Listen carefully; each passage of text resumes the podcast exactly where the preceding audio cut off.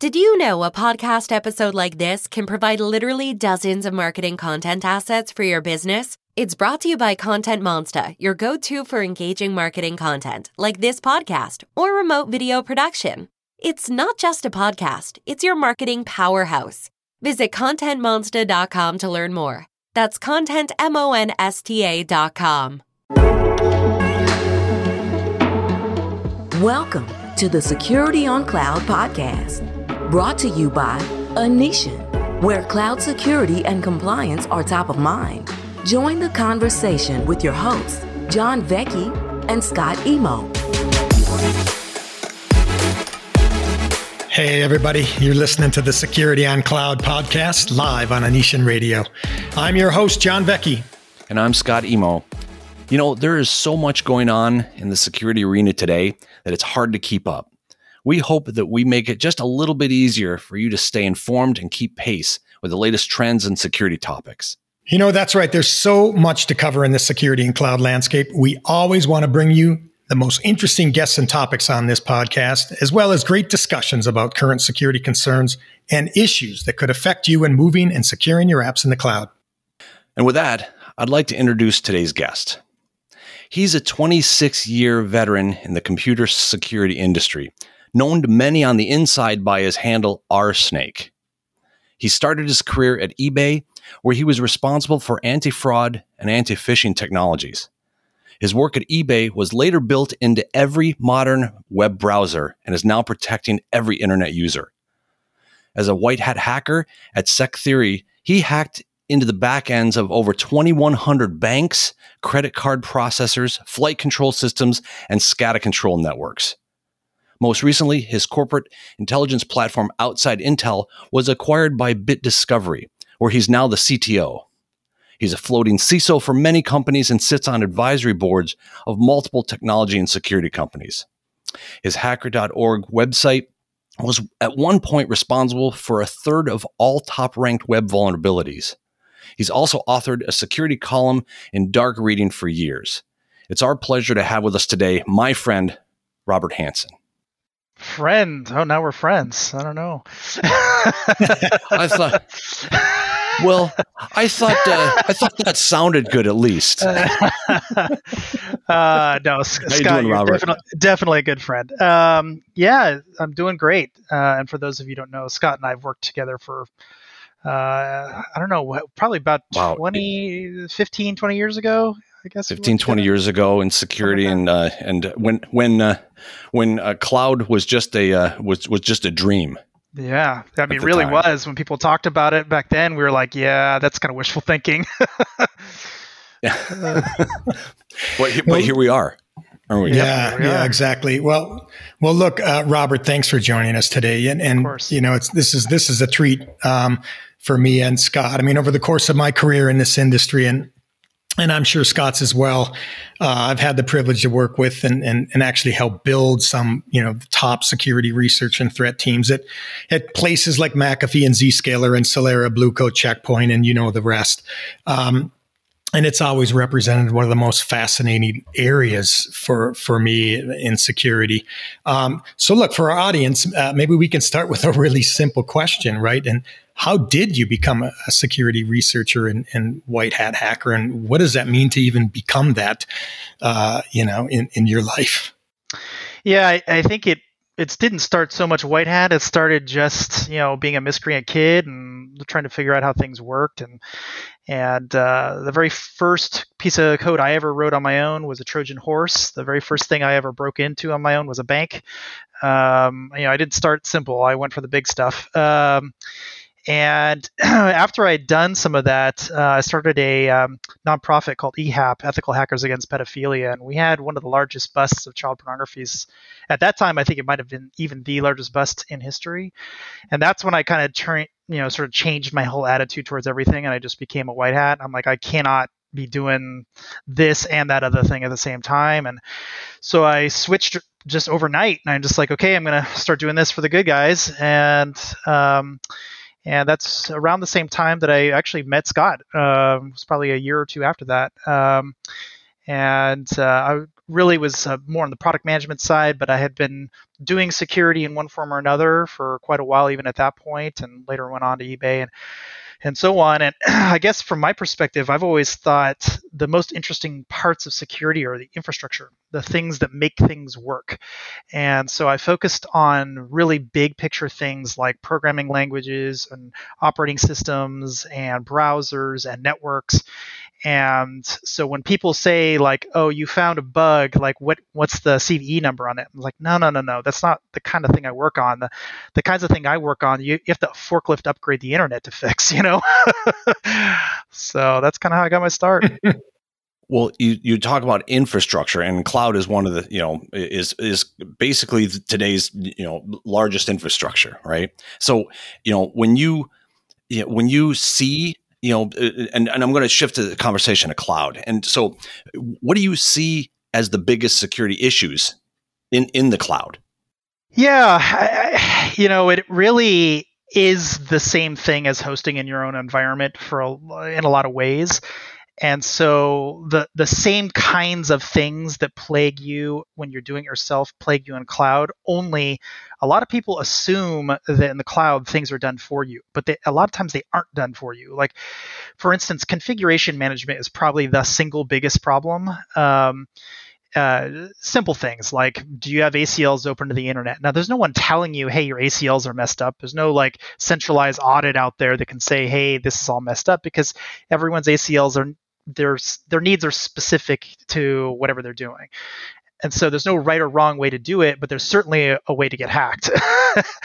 Uh, similarly you know how people uh, construct you know their uh, wherever they're caching or whatever their you know the s3 buckets you know it's like well it's it's kind of like the equivalent of an old like apache uh, you know uh, open directory or something like you shouldn't have it open, but you have it open. It's easy configuration change, but people just don't think about it in that way. They they think it's all done correctly for them, and it's definitely not. And so, uh, I think that's probably the single biggest gap. But then, you know, secondarily, it's it's that administration of it. You know, some someone's got to get into this thing in some way. And once upon a time, the old you know model of a data center uh, you could literally have a guy just go over to the rack, and that was the only way to access that particular machine. You could have two or three NOC monkeys just sitting there typing in commands all day. Uh, it's a it's an awful job, but you could do it. Nowadays, that's just not possible. You're not sending people to, you know, Amazon to go sit down in a rack somewhere. You know, this has all got to be done from some people's house, especially in the day of, days of COVID. Uh, and so people need to be able to uh, contact these machines typically over a VPN or SSH, uh, but oftentimes they have administration consoles that are hanging out there, and they're just not paying attention to the fact that you know I'm reaching these things. Can somebody reach me and then reach those things, or can someone bypass what I think is mm-hmm. you know good restrictions and just walk right through my network? So it's all that kind of configuration and administration mess. I think is probably the biggest risk. Mm. Yeah, and, and I think we'll we'll we'll certainly talk a little bit about some of that some of that risk and and just a little bit ago you mentioned kind of the days in COVID and and certainly it's interesting times, right? It, it's like I say, we we woke up one day in 2020 and work was uh, something we did as opposed to a place we went. Um, and so everything moved kind of to to remote and offline and and so you know we always talk about how that had an impact on cloud adoption, you know, cloud digital transformation, cloud. And what do you see? I mean, do you do you see actually a a transformation driven by the COVID pandemic to the cloud? And and what are some of the things people should keep in, in mind if that is the case, right? Yeah, th- this is a really really interesting question. There's a lot there's a lot of nuance to it. So, uh, my day job is actually the CTO of a company called Bit Discovery. Um, it was the company that got acquired. We talked about a little bit uh, in the intro. And one of the cool things about the data sets that we have is we can actually see trends over time for you know you know different classes of industries or whatever. So we can take the Fortune 500 and just ask the question from data point A to data point B: Do we see a migration into the cloud? Do we see people moving into the cloud? And the the weird nuance to that is yes and no. They are certainly putting new infrastructure in the cloud. That is not a question. Uh, is definitely happening and at a pretty accelerating rate actually. However, the question, are they moving to the cloud, is a uh, almost entirely the answer is no. There are some apps that are definitely moving in the cloud, but for the most part, if something isn't in the cloud, they're not moving it. They're just it's just going to stay wherever it's at, and it's just going to live there forever. Uh, it's going to be this dog that never gets updated, and no one ever thinks about it. No one cares and feeds for it. it just sits there languishing over time. So so from that perspective, I don't see people moving to the cloud in the most strictest sense, but people are building a lot of net new services in the cloud. Uh, to your other question about like what how does COVID sort of changing people's uh, reaction to the cloud or moving into it? I think uh, this is really funny because right now we have this gigantic ice storm happening in Texas uh, and knocking out you know power, knocking out roads, and there's stuff I need to do in the data center, but I'm not driving out there. There's no way I'm driving all the way out to the data center. It's not by the airport. It's probably like 20 miles from here or whatever. but for all the stuff that's cloud based um, that I can reach accessible from the internet, no problem. You know, I can just SSH right in. And COVID is just a sort of macroscopic version of that same thing. People aren't really able to leave their houses. So are they going to just stop working? Of course not. They got to get stuff done. So uh, the number one thing is from a compliance perspective, a lot of people were not allowed to be in the cloud uh, for whatever reason. You know, they, they have some SLA or uh, there's something that says they're not supposed to do it or whatever. So I think very quickly a lot of companies had to figure out how to be compliant in the cloud like overnight, uh, which is kind of interesting. Number two, um, there's a lot of you know cloud based solutions to solving things like zero trust, for instance. So now we're going to have to basically button hook everybody through the cloud and then back out to the internet uh, to do stuff like making sure people aren't getting malware on their computers. Um, and there's already companies that you mentioned, Zscaler used to work there, uh, that already kind of handle some of this stuff. Um, and I see a lot of companies going, ah, crap, we really have to do this today. Like, not not not six months from now, not a year from now. We got to solve this problem right now. Um, a lot of BYOD problems, like, well, are you really going to have all this sensitive information on your computer, or why don't you just use Citrix and put it all on, you know, put it all in in the cloud? There's no reason you have to have this on your personal yep. computers. so, a lot more of that kind of getting stuff off of your local environment, so the local environment isn't the isn't the biggest uh, choke point and risk in people's networks. That, that's a great point because in fact, I um, one of the questions that I wanted to um, you know to ask you was how you know how cloud security was different from like the old data center model. And you mentioned you know remote access um, was is a major major one in terms of security. Um, one of the things we that, that I'd like to double click on is like you know, from a like maybe from a dev um, a DevOps or deving uh, dev's perspective, just developing applications. Is there um is there anything people you think should think about differently in terms of um, you know developing applications you know for the cloud as opposed to when they were you know on prem uh, being able to just walk over to that rack and you know and uh, you know access it is there anything they've got to think about that they ought to you know that uh, our listeners ought to know about yeah, there's a lot, and it's actually more more pro security than negative security, thankfully. Um, so, one thing is uh, caching turns out to be wildly more efficient in the cloud. Um, you know, pre- previously, you'd have to cache locally, and there'd be a big infrastructure cost associated with it.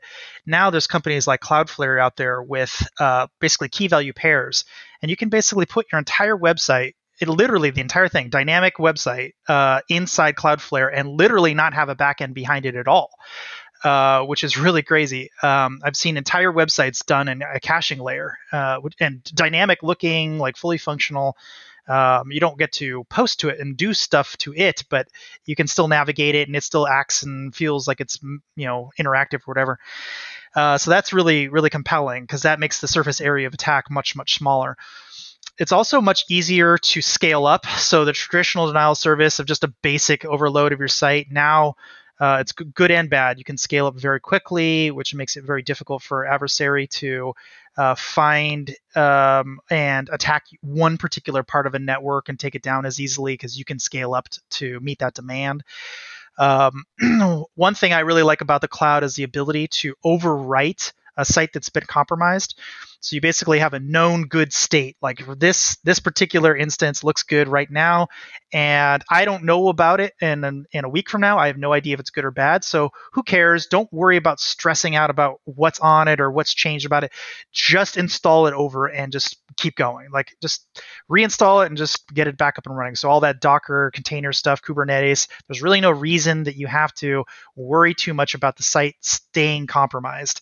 Uh, it will get recompromised, which is a different problem, but staying compromised, uh, those compromises tend to go away very quickly. And then the entire idea of um, like serverless compute um, and microservices, that has definitely improved the overall uh, ability to compartmentalize code. So instead of having everything being in this one monolithic code base like you used to have, now you can you can send out these microservices that have very limited access. Like uh, like a, a, a, simple example would be like a DAL, a database access layer, where you say, okay, here's a hash and a username. Tell me if it is valid or not valid. If it's valid, great. Then I'll set a cookie. If it's not valid, then I don't. then whatever. Uh, then it's then I can't do anything. That means that the code, the monolithic, the original monolithic code base, the thing that you call login, the login page, no longer can say, hey, select star from the database and give me all the database hashes. I can only ask one question at a time. And that makes it much harder to compromise, like wildly, wildly more complicated. So there's a lot of really cool tricks you can do in the cloud that uh, traditionally were much more difficult. and now they're almost just kind of built into the way you design things. That's very cool. And, you know, Scott mentioned in his previous question kind of the term DevOps, right? And, you know, teams that are now developing applications and and and now you know in the cloud securing workloads in the cloud and kind of bringing those applications out in in to their customers and and so uh, you know we don't want to dive there there's you know, the, everyone's saturated a bit with with the SolarWinds attack at this point. Um, but one of the things that I found interesting in the attack that that might be uh, um, relevant in in the discussion about cloud security and DevOps and DevSecOps is just the idea that that what um, I think CrowdStrike actually found that that uh, the attackers actually you know created a piece of malware, a backdoor called Sunspot that they used to actually breach the build process, the, the build environment, or in some cases, some might call it the CI/CD pipeline, which then they were able to insert Sunburst uh, for that into Orion and, and, on we go with, with the rest that's history. But what do you see with that? given the whole idea of, you know, shifting security left, the idea that security is oftentimes an inhibitor to these teams who are building dynamically these applications, bringing them to the cloud. Um, is that a new attack vector that, that we should be concerned about as we move forward in 2021? I certainly wouldn't call it new. Um, it is certainly been around at least a decade, at least probably more more than that, probably quite a bit mm-hmm. more. Um, there's definitely um, issues in the supply chain, um, and that can come mm-hmm. from a mm-hmm. vendor uh, or it can be just something that's totally nef- just off the shelf, just you know works fine one day and suddenly something happens it phones home to the wrong thing or some server somewhere gets compromised and suddenly you're uploading a malicious binary um, i had a buddy of mine um, he was legitimately i don't know if he ended up doing it i never I never followed up on it but he's like i want to install malware into npm packages just I want to do it. Um, and I want to do a lot because I want to prove that people will just do this thing. I've had another buddy of mine said he wanted to do the same thing with Docker, uh, Docker containers. Just put malware in there and have people run them, and they're not going to check. They're not going to look at the detail of what's going on and see is this thing you know mining bitcoin or whatever they're just going to have it run and it seems like it works and it's just going to work uh, i had another friend talk about doing the same thing with ami uh, mm-hmm. uh, ami is a um, you know, hey, this thing runs WordPress. Great, that's what I want. I want a WordPress AMI. Click the button, run it, and they don't have any idea what's going on under the hood. So um, now those are all examples where it started off bad, like the the maintainer was bad. Uh, but there's lots of other variants of that where people are going along one day, everything works fine, and then all of a sudden the package they had was the maintainer for whatever reason lost control or you know just you know allowed the wrong person to insert a little you know one or two lines of code and you know it did something much more complicated and much more impossible for them to identify unless they were really good at auditing code. And all of a sudden, they've got this little mi- micro backdoor that can be used for all kinds of stuff. And it's very hard to know which is which um, because you know code can be obfuscated to the point where even the people who originally wrote it may not know what it does anymore. Uh, it just gets too mm-hmm. complicated. Like like uh, Dan Geer probably had one of the best quotes about this. Um, I was at a dinner with him once, and and uh, he was saying like when I get a computer and it's fresh off the boat, you know, just got there, um, I can tell you what's on it. I can tell you what's running on it. I can tell you what the operating system does. I can tell you the software it's on it, etc. The second I plug that thing into the internet, I have no idea what's happened anymore. It's downloaded all these packages, my browser starts doing stuff and cookies and JavaScript and blah blah blah. And there's just no way to keep track of it mm-hmm. after it's been up and running for a while. And in cloud, it's just the same. In fact, in many ways worse because a lot of uh, DevOps people are sort of hard coded to run this script and then this thing will magically happen. And if you actually look at the script, it's just a you know sudo some bash script. So it's running as root uh, and it runs some bash script that pulls some stuff down from GitHub. And did you audit that thing? Did anyone audit that thing? Um, yeah, it seems like it works when somebody put it on you know some forum like, hey, it worked for me when I did blah, but it's it's pretty dangerous actually the way this current DevOps people think about the pipeline. Well, so um, Robert, so being being a threat researcher, what would you know it, with with all the issues that you just kind of brought up in that in in, in that last question, like what should a, a DevOps you know individual think about when you know when he's coding an application? What uh, what what types of things should he make sure that that that they do um, in the process to make sure that they're not um, you know uh, they're they're not going south? Well, unfortunately, there aren't a whole lot of great answers. Number one, audit the code. audit audit it as much as possible, as with as much as you can afford to audit it, because obviously you, there's diminishing returns. Number two, understanding the the surface area as much as possible, because when you're installing stuff, what you generally don't think about is, hey, I've got this test install, I've got this dev install, I've got this random other thing sitting there that's that's also vulnerable that's also just not protected in the same way because you want your you know marketing team to take a look at it before you push it to prod or whatever. So it's not behind the firewall or it's not behind the web application firewall or whatever. And so and then the third is compartmentalization. So this comes back to the zero trust thing. Like really nothing that you're doing should trust anything else. And as much as possible if so, you should assume that every single piece of code that you've written uh, or that you've downloaded will eventually become malicious. And once that information is uh, known to the attacker, what can they do with it? Is there anything they can pivot to, or is that pretty much it? And they're stuck there in their little bubble. Uh, because that really definitely matters. Um, and the more you can assume that people are compromised, in fact, that's how I built hackers.org once upon a time. every single thing assumed every single other thing was going to be bad. Uh, if I was, you know, using my website or whatever, my browser had to assume that everything about the website was compromised. Uh, the website assumed that I was compromised. Um, the operating system assumed that the the database and the web application were both bad. The database assumed that somebody was had local access, et cetera, et cetera. So everything was built with the assumption that everything else was going to be a problem and we survived you know tens and th- tens and tens of thousands of attacks uh, over its lifetime. Uh, we were getting many many hundreds or thousands of attacks per day every day for years. And the only reason to survive that was not because we had great code. Our code was crap. We were running WordPress 2.2. Uh, what saved us was by virtue of this zero trust concept. Like nothing trusted anything else. Yeah, it's interesting, right? I mean, you, we've seen zero trust now come from just you know what people call the buzzword to it's real. Um, and, and I think it's an approach that's, that's getting implemented. Um, and, and so it, it, it sounds like it's probably good advice. Zero trust approach, zero trust security, whether it's zero trust access and east west traffic and all the things you kind of uh, care about, um, you know, in today's world. Is it safe to say that's smart for people to think about zero trust technologies? I think trust in general is a vulnerability. Um, and mm-hmm. the more things that you have to trust, the more likely you are to be vulnerable. So if you unwind that and say it in reverse, just say don't trust anything, and then you'll be much much better position in terms of security.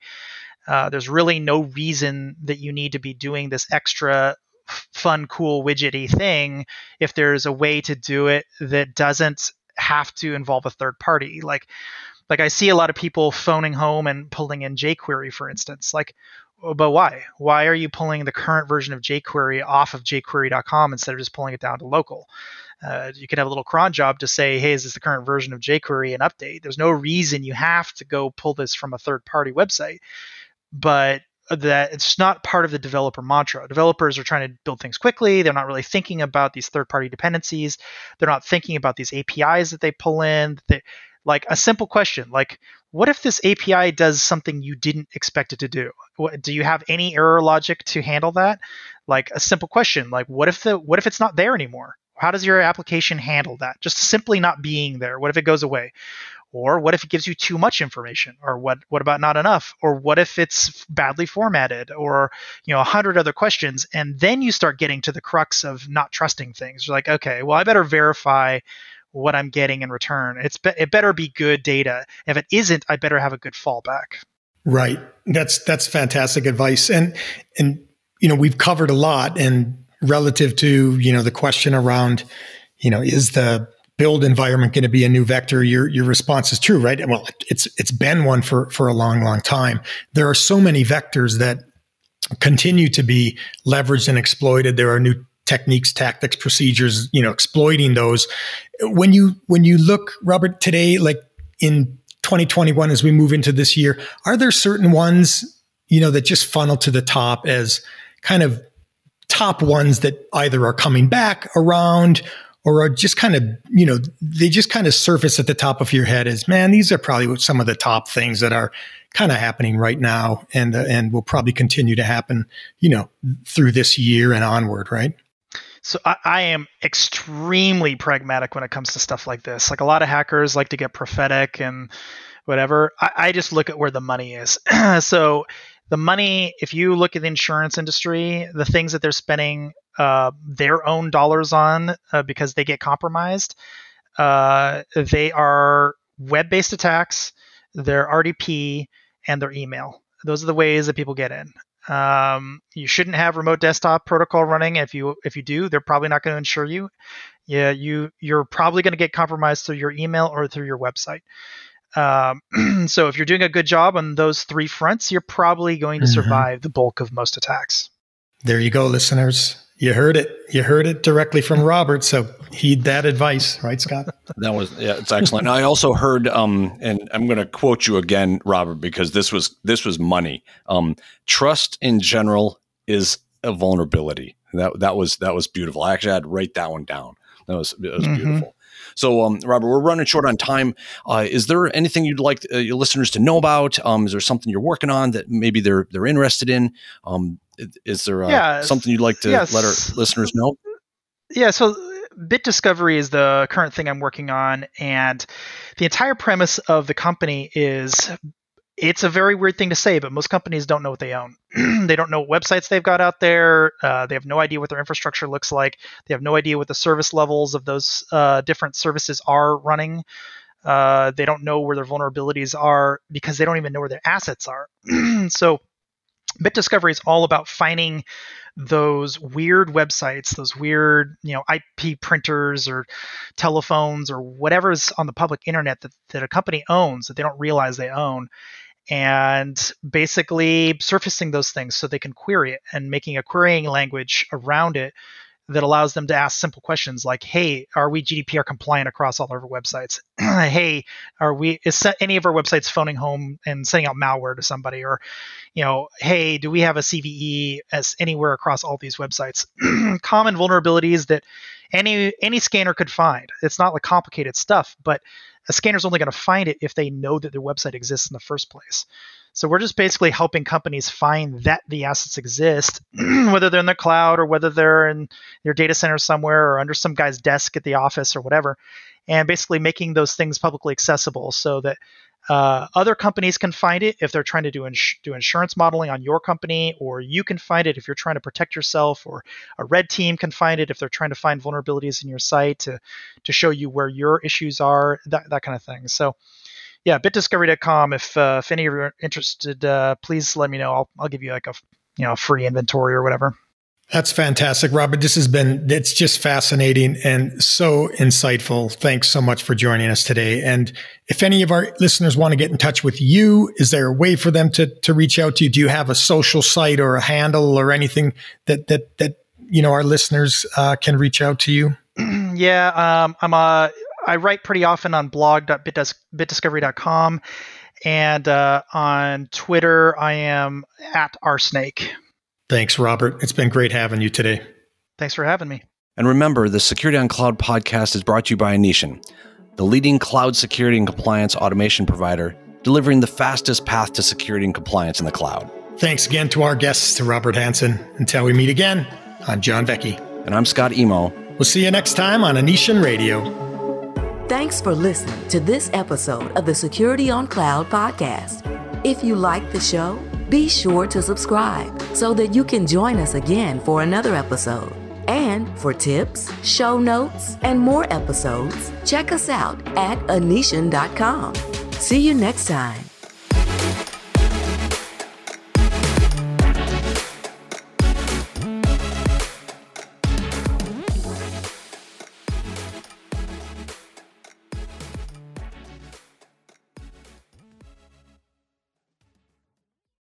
Know a podcast episode like this can provide literally dozens of marketing content assets for your business? It's brought to you by Content Monsta, your go to for engaging marketing content, like this podcast or remote video production. It's not just a podcast, it's your marketing powerhouse. Visit ContentMonsta.com to learn more. That's ContentMonsta.com.